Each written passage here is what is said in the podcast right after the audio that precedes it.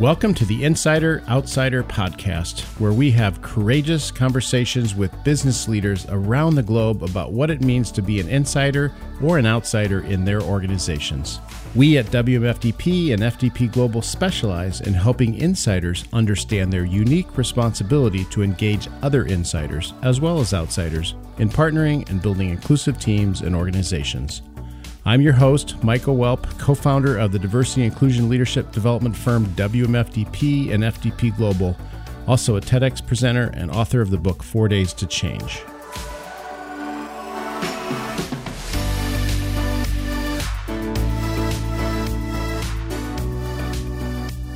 Welcome to this week's episode of the Insider Outsider podcast. This week I've got three of my own team here, part of W M F D P. Janese Murray is the ex-chief diversity officer of Exelon Corporation and the current senior consultant with us. And Jim Morris is the vice president of client experience and a senior consultant, as well as Bill Proudman is the co-founder of W M F D P. And um, so welcome all of you. We want to talk today about this dilemma that people have when they look at our firm and they and they call us and they're confused about why start with white men in the U S? So, you know, we do worldwide work, and um, worldwide we start with the insider group, but in the insider group in the U S is mostly white men. Do you find yourselves having that kind of reaction from people? I definitely have, not only when I engaged with W M F D P when I was the chief diversity officer at Exelon, but now as working as a consultant, when people are saying, well, what are you doing or who are you working with? I give the name of the company. There's usually a, a level of surprise that doesn't make sense to me, just any kind of reactions. There's been a variety of reactions, but the reaction has never been, wow, that really makes sense. That's the one reaction I've not heard. And also just, why are white guys, like, why would you even include them in this conversation? So it's a little, it's a little bit of both. And Michael, to your question, I've, it's not, not every time, but quite frequently when I start working with a senior executive who is a white guy and start talking about his executive team and the fact that the executive team is comprised either all or mostly of white guys, um, I've had on, on several occasions them say, well, why do you keep on referring to them as white guys? I said, well, because either most of them or all of them are. And they go, yeah, but we don't think of ourselves that way. Which is a great insight. Yeah. And Jim, when that happens with me, I take out the metaphorical mirror and I say, here, take a moment, take a look. This doesn't describe all of who you are, but I hate to break it to you. This is what other people see about our group membership. And that doesn't mean that you're speaking for everybody in the group. That's the privilege of being in our white male group, is we have the, we can just be Bill and Jim, and I can right. throw away my social identity, my skin color, my gender, whatever. And I can also then chastise other people for, how dare you put me into that box? Because there's always a negative association related to the words white men. Not always, but most of the time there's a negative association in the U S because of the historical uh, acts that people of my group have done and continue to do. And so that being able to separate myself from that then puts more pressure on the Janeses of the world, whether they're on our team or they're usually, again, in charge of D and I for the company. And then, Denise, when what you've told me to do last week doesn't work, I then come back to your doorstep and say, give me something else to work on. By the way, you know, make you have to work a little better. It didn't work last time, as if somehow that's your, that's your, you're the only person's job that that involves. So that's, that's sort of what people encounter, some of the challenges. What, what's the logic of starting with white men or getting them involved from the get-go? I mean, what, what would you say to somebody that's confused about that? What makes, how does that make sense? Well, for me, I, I think it goes back to what Jim just said. And this was, I think it just felt so logical to me. I didn't understand why there was a question about it. Mm. In most companies, white men run the companies. Mm. In most companies, not all. Mm-hmm. And they either have real positional power or they have perceived power, or they have access to power. And most diversity and inclusion initiatives are led by women and people of color who generally have no or very little power whatsoever.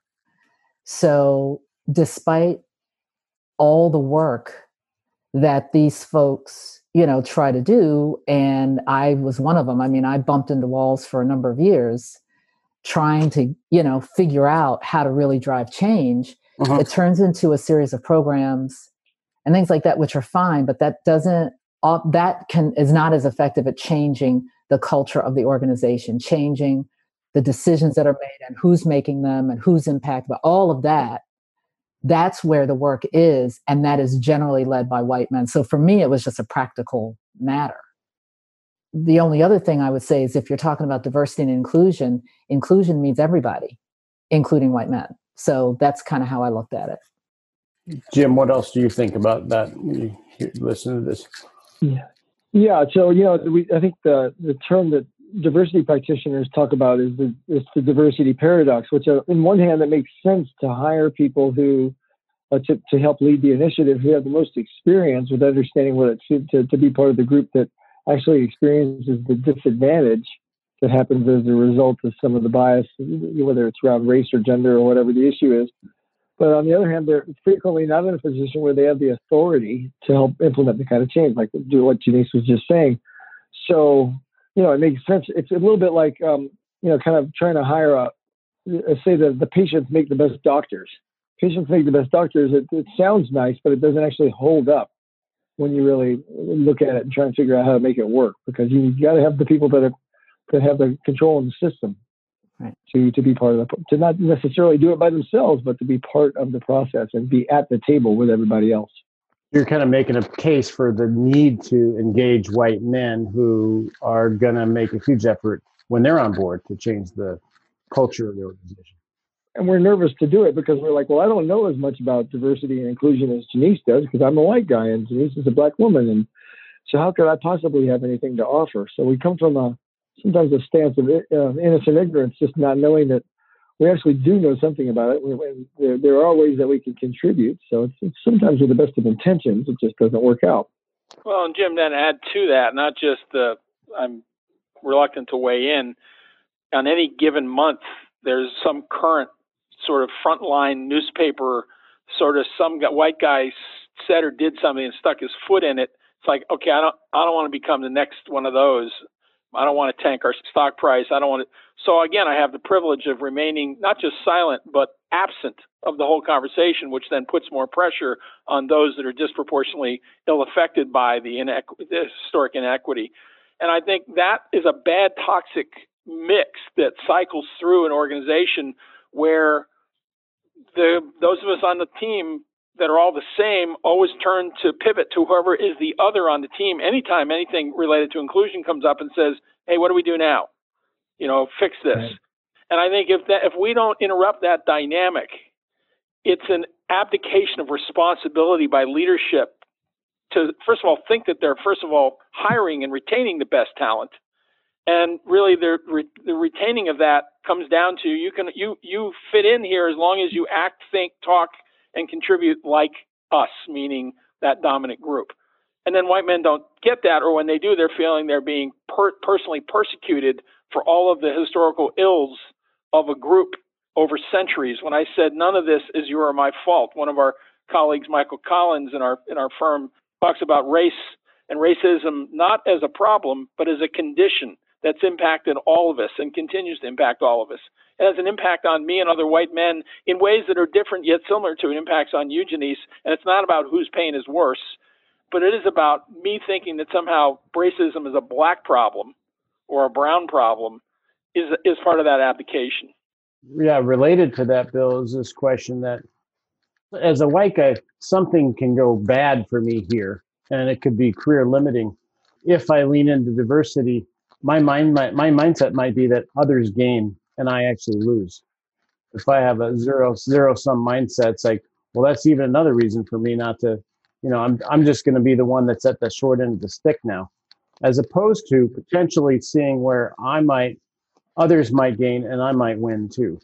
Right, right, and it's it's interesting whenever I hear people, you know, white men especially say, well, if I make a mistake or if I say the wrong thing, women of color, men of color, white women, we walk into corporate meetings and boardrooms every day with that running through our heads.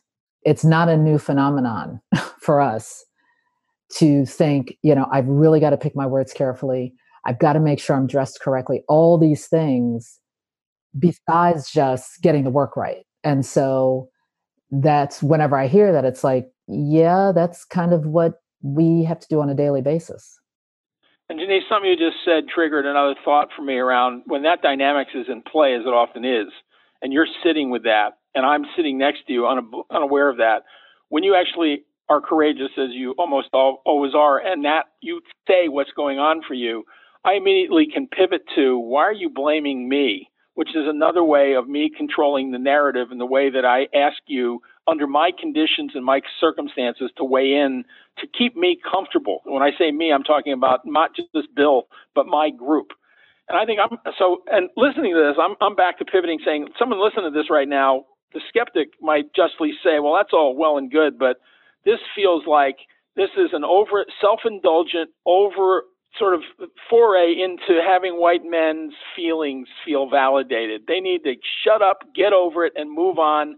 And I've had that conversation, and which is, again, talk about wanting to silence a group. That works fairly effectively for many white men, because it's like, okay, note to self, don't weigh in here. I'm just going to let you, Janese, sort of do your thing, and then I'll talk about you when I'm out in the men's bathroom, uh, but never to your face.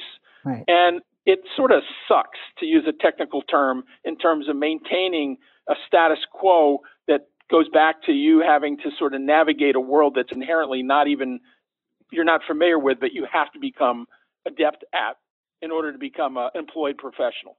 Yes. That sucks, that technical yeah. term. Pretty much. Michael, the other, um, so one of the things that, that comes out of this conversation from what Bill and Janese just said that, that strikes me about it is, it's actually some of the things that you talked about in your TEDx talk. It's like, white men, we, we typically don't think that we are a group. We don't think we have a culture, and we don't see what's in it for us. So we show up and we start thinking, well, gosh, let me, I'm going to be here because I really like Janese and she's really a, a, a cool colleague and I want to support her because it must be a problem she needs help with.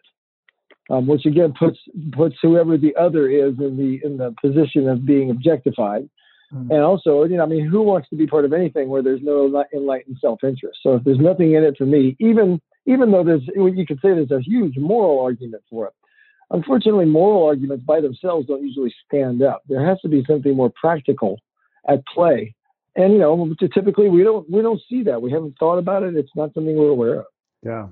And I, I, I agree with you, Jim. I also think that not only do we not realize we don't have a culture or a group, we don't realize the degree to which others are having a different experience than us in the workplace. We just think about sameness. We think about even maybe we're raised to be colorblind. Uh, gender blind. I just treat everybody the same, quote unquote, not realizing that the impact of doing that is to have everybody assimilate to my culture, because I don't even think I have a culture or group, and I don't even realize I'm having that impact on, on people. So the moment I start to realize, oh, others have a different reality, they're dealing with things I don't have to deal with, whether it's women having to navigate safety, emotional safety or physical safety in and out of work and business travel.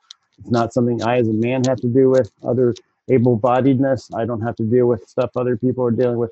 When I start to see that world, it's like, okay, there's something in the mirror for me to see as a white guy around a culture I didn't realize I had, which is on autopilot. Maybe I need to be out of my head and in my heart sometimes. Maybe I need to stop focusing on action and fixing and being and just connecting with people more. So there's it unleashes new leadership skills in my possible range that I didn't consider before.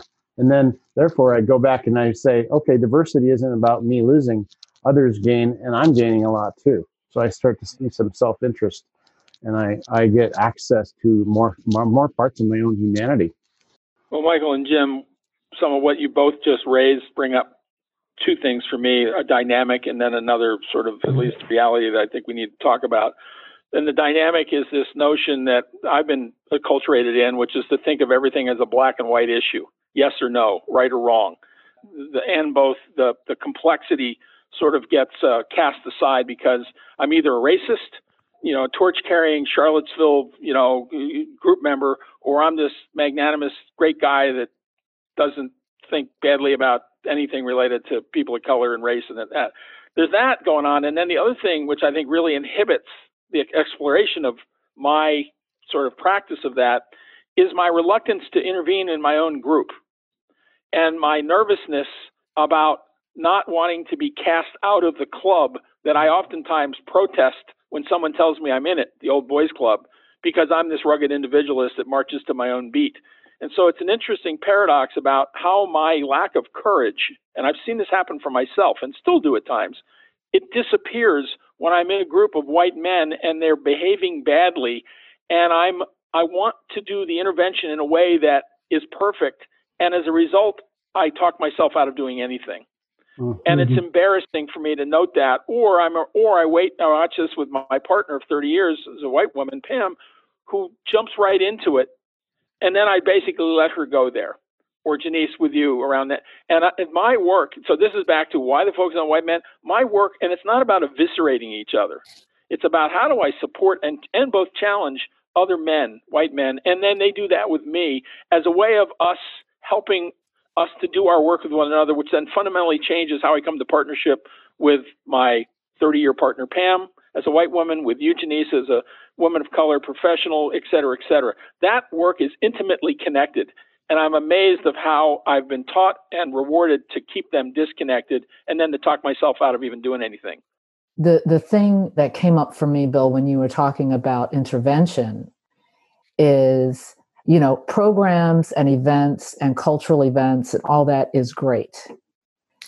But my observation is people judge the inclusion, the inclusivity of their environment oftentimes by the action or inaction of the leader.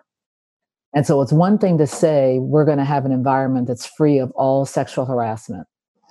And then it's another thing for a conversation to go on that where a leader needs to intervene and they don't. And what that says to the woman is, okay, you're, you're saying it, but I'm still not in an environment where I can feel safe, or I can feel like I don't have to hear these things any longer. And so not taking that action says volumes more than staying in front of a room talking about how important diversity and inclusion is to you. That that's that's the thing I think that this work does. It gets not only into the head, but it gets into the heart. And it can cause, you know, something will happen. And I've seen this where the leader who has gone through the lab, gone through, well, I'll say a lab because I saw it spe- specifically after a lab, but I'm sure the summits too, says, you know, I heard this comment and it just didn't sit with me any longer. And they took an action. That's the shift, the change mm-hmm. that can happen when your perspective and your experience expands. It's not okay anymore. And I have to say something. And that sends a very different message than, you know, the talking points that your corporate communications person gives you. And what, is, what did that feel like, Janese, as a person of color when a white guy actually started doing that? I, I could go on and on, but I won't, about, you know, examples of people really, and, and it might just be little things. One leader said to me, he said, you know, and he lives in an urban environment, and he said, you know, I don't even read the paper the same way any, anymore. When I see, when I hear the term high crime neighborhood, I think, gee, what do the people in that neighborhood look like? And is it really a high crime neighborhood, or is it just because of what those people look like? I mean, those are the questions he started to ask. He started talking to his team, like for real, and really listening to them about their experience working as part of that team. And it wasn't that he was a bad leader. He was actually, he's a really good leader. But he started listening differently and listening for the, yeah, I know that the policy says this, but this is what I've experienced. And that's what people, that's how people evaluate whether they're included or not. It's not something written on a piece of paper. And it wasn't because he walked out of that three and a half days with every single answer in his head. It was he, he was no longer afraid to ask the question or to become curious and just say, okay, wait a minute, this feels different. And maybe I don't have the whole story. And that that can really start, you know, kind of shifting things.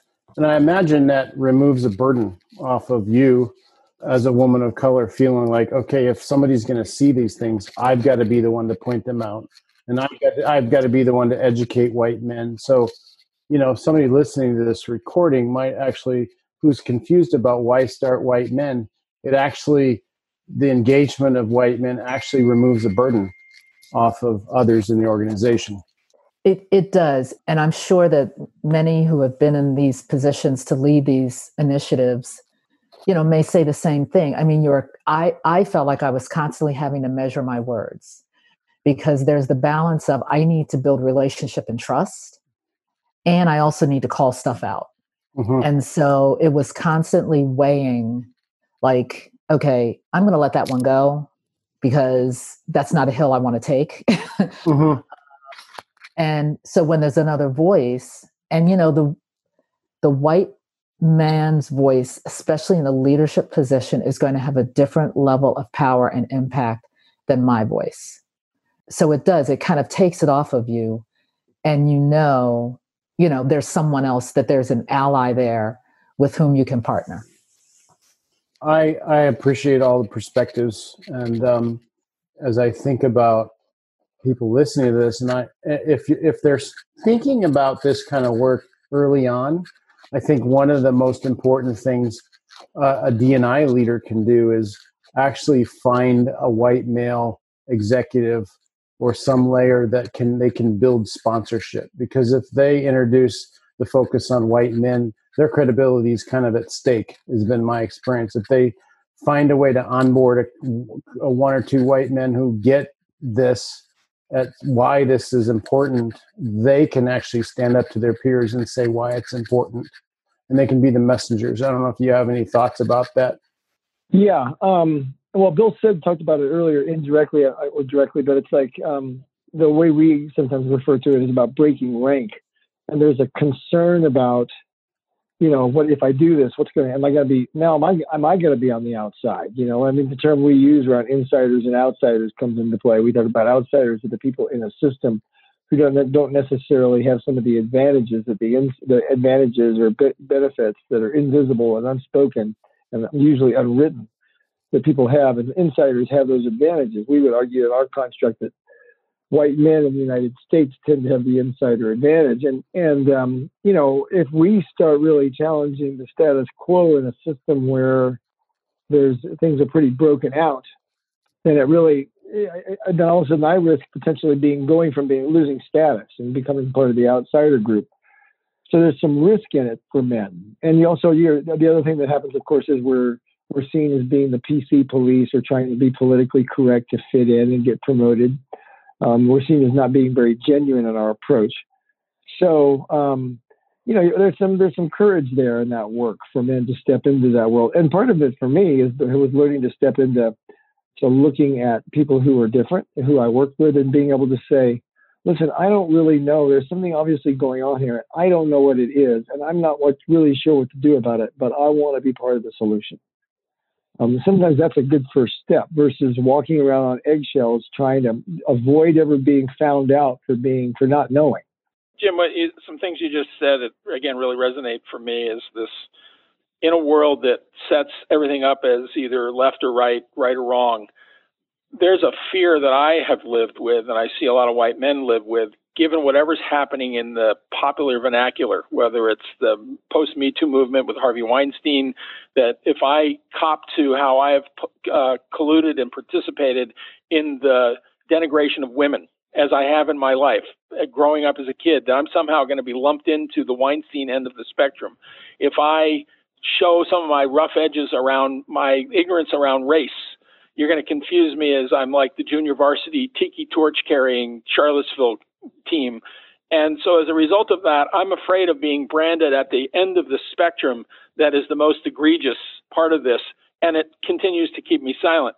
When the reality is, is that I am a byproduct of an environment, given my age, the where I grew up, my socioeconomic class upbringing, my skin color, my gender, that has inculcated in me a whole bunch of misinformation about who should do what and when they should do it. And then it's been glossed over by, this is America, and if you just work hard enough, everybody can achieve. And then, by the way, my two black friends who made it are the proof that, Janese, you're just sort of using your race uh, as an excuse and playing the victim card. And while that's not spoken, that's sort of acting in the background. as sort of a low-grade fever that keeps me from ever getting healthy and intervening in my own health, you know, protection system or get the wellness program. It's a bad, it's a bad combo, and it stays in place because I'm in that insider group. Then to your point, Michael or Jim, about I don't want to break rank with, rank with my group because I don't want to get tossed to the to the back of the line or whatever. And I, and and what I just just articulated, I'm not even aware of this, but I feel it. Like, so it's like I'm afraid. I'm gonna be silent, or I'm gonna wait to get cues from Janese. Like, did I do that right? Which I can only imagine is not only frustrating and fatiguing, it's infuriating over time, over and over yeah. and over. And at some point, then you bubble out, you bubble forth, and say, knock that stuff off. I was going to use an expletive. And I'm like, what's the matter with her? Why are you so angry? So all of a sudden, it's not about me. It becomes projected onto you, and you've got to then go back to managing, sitting into my world. Bad cycle.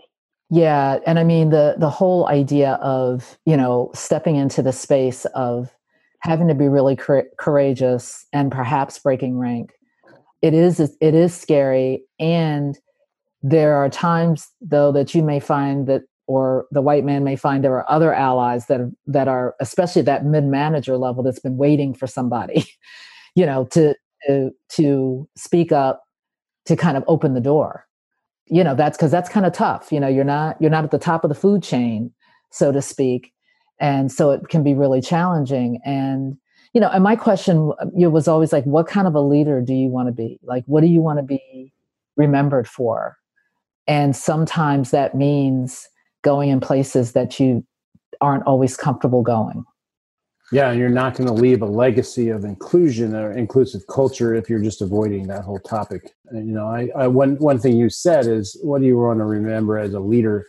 I think the point is, this isn't just about diversity and inclusion. This is about leadership. This is about, uh, as one one of our clients, you know, we've been partnering with for like thirteen, fourteen years now. They said this early on, they said, this is a leadership gap. There are some there are some blind spots that we have that prevent us from maximizing how to synergize with each other. And they actually now, having done that for as long as they have, they actually have their own data that says, you know, when when people go through this kind of deep learning journey, their direct reports rate them six to twelve points higher in trust and integrity and diversity. And they're like, now we're getting somewhere in our culture. This is like a, a long-term process, and it's like giving people a chance to be on their own learning journey, giving a chance for them to model that um, or is a critical piece. Well, yeah. Michael, what, with what you just said, because I'm sitting here, I'm trying to think about the person listening to this thing and maybe the sort of willing skeptic that's like, I still, I hear it, but I still don't, I still don't get this, why we need to start with white men. This feels like uh, an over sort of focus on a group that already gets all the attention. They may not be another white man. It might be a person of color, white woman. It doesn't matter. For me, us to be able, us to have this conversation is proof around the power of the work that I continue to do with myself and other white men, which then fundamentally ch- changes my work across gender and race, rather than not doing that work with myself and my own group. And then showing up at your doorstep again, Janese, and to say, I'm reporting for duty, tell me what to do this week. That stuff's got to stop. It's not sustainable. It's not healthy. It's just not okay. And we can do better than that. And that's the role of leadership, is to not, is to be the change they wish to see, and to take the risk. And the, you know, part of that is about being vulnerable. Like, I'm scared about having this conversation about race because I'm afraid that you're going to lump me into the Charlottesville or the Weinstein thing around gender. I need to just acknowledge wherever I'm at, and then to do that with my group, as well as then to have that carry on to conversations across race and gender. Yeah. Bill, you said something that was tied to what you started with, Michael, just about, you know, we don't sometimes know how to do this, and it really is a leadership challenge. And, if you know, the other thing that's interesting to me about this in terms of organizations in the United States is inclusion's a leadership competency that many organizations don't even look at. They're just starting to look at it. And, you know, back to Bill's point about what, what would the listeners to this want to hear? It's like, well, here's the bad news. Inclusion's hard work. It's not, you know, ex- exclusion's a piece of cake. You just keep on working with everybody who looks like you. You know, inclusion means actually kind of wading out in the deep end of the pond and saying, let me figure out how to do this, because I don't necessarily have all the answers, and I'm used to having all the answers.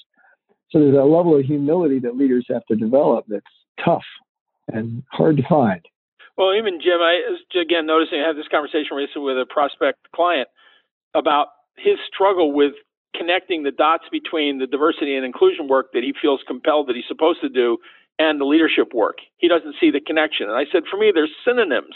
They're one and the same. This is only leadership work. And I'm not talking about the top of the house. I'm talking about everybody is in a leadership everybody. role, right. Formally or informally. So yeah. I, I use the words interchangeably. Yeah. Any last thoughts you want to leave folks with as we wind down? One one thing that I, I you know, we've, we've talked a lot about kind of, you know, navigating the, the waters and how, you know, challenging that might be. The thing that I would also just add is the way that we do this work, we do this from a skills-based perspective. So you are at least being introduced to skills and behaviors that are concrete. This isn't just kind of blue sky stuff, like you walk in, you're supposed to know this. But there are ways that you can actually look at specific behaviors and determine what are the things that I need to work on. And, and there's all kinds of things you can do. I won't get into that, but I, I feel a need to say that because so much of this work can feel very kind of woo-woo. This is really about what are the leadership skills needed to engage and charge up your, your workforce, regardless of what they look like. And the thing that I love about this is it's skills-based. It's not like, you know, you got to figure it out. It's it's laid out, I think, in a way that that people can f- learn from it and begin to develop um, the, the skills. To add to that, Michael and Janese, is um, and notice in this entire conversation, none of us have talked about the fact that white men need to be fixed, because that's not what this is about. It's not saying that they're the problem. Let's go figure out how to fix them. But about how to help them bring their skills and their talents and what and what they're learning and what they need to learn to the table along with everybody else. Not only, not only, but along with. I think it's important to remember we're not. This is not a, a deficit-based approach that says let's go find the and, let's go find Jim, the problem un, child. And unfortunately, I'm really glad you raised that point. Unfortunately, I think the experience for a lot of white men in North America is the exact opposite of that. Absolutely, just that they've experienced yeah. that their role in this effort is to be the token, it's all my fault, go ahead, I can take it, um, right. blame me for everything that's happened the last four or five hundred years, and then yeah. I'll hopefully the time will pass and I'll get back to the what I'm missing from my, my work. That disconnection is huge. Show up, for, show up for a session and apologize. And yeah, right. Human pinata. And get the heck yeah, on right, out the of human it. Pinata. Right, right, and right. I said earlier, I said, none of this, none of this is anybody's fault.